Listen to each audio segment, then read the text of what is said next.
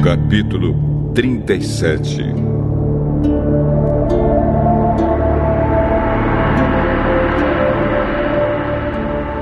A tempestade me faz bater o coração como se ele fosse pular para fora do peito. Escutem o estrondo da voz de Deus, o trovão que sai da sua boca.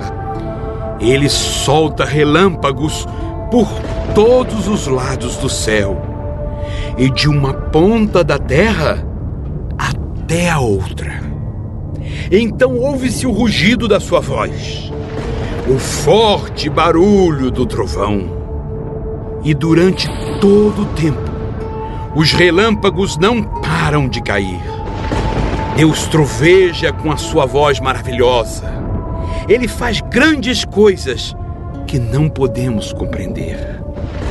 Deus manda que caia neve sobre a terra e também fortes pancadas de chuva.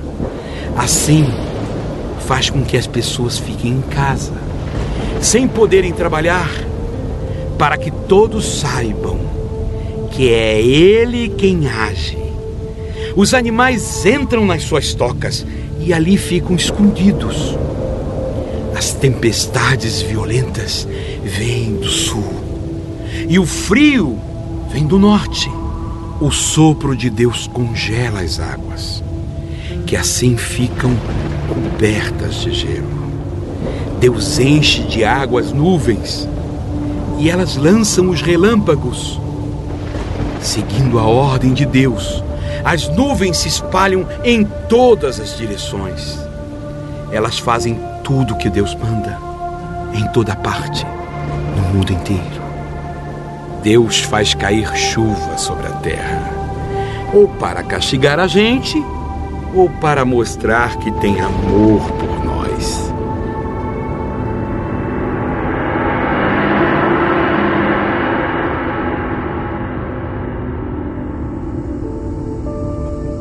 Jó, para um instante e escute.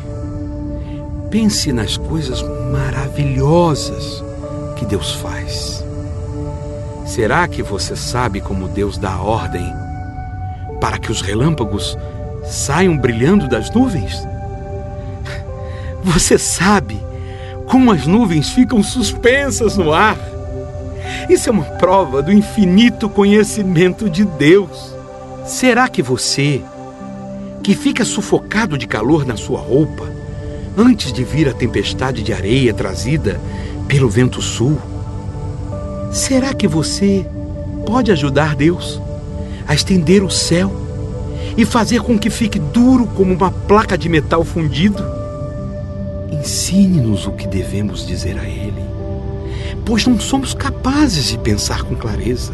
Eu não teria o atrevimento de discutir com Deus, pois isso seria pedir que Ele me destruísse. Não é possível ver o sol quando está escondido pelas nuvens, mas ele brilha de novo depois que o vento passa e limpa o céu. No norte, vemos uma luz dourada e a glória de Deus nos enche de profunda admiração. Não podemos compreender o Todo-Poderoso, o Deus de grande poder.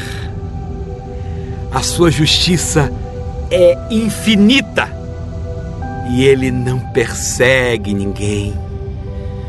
Por isso, as pessoas o temem.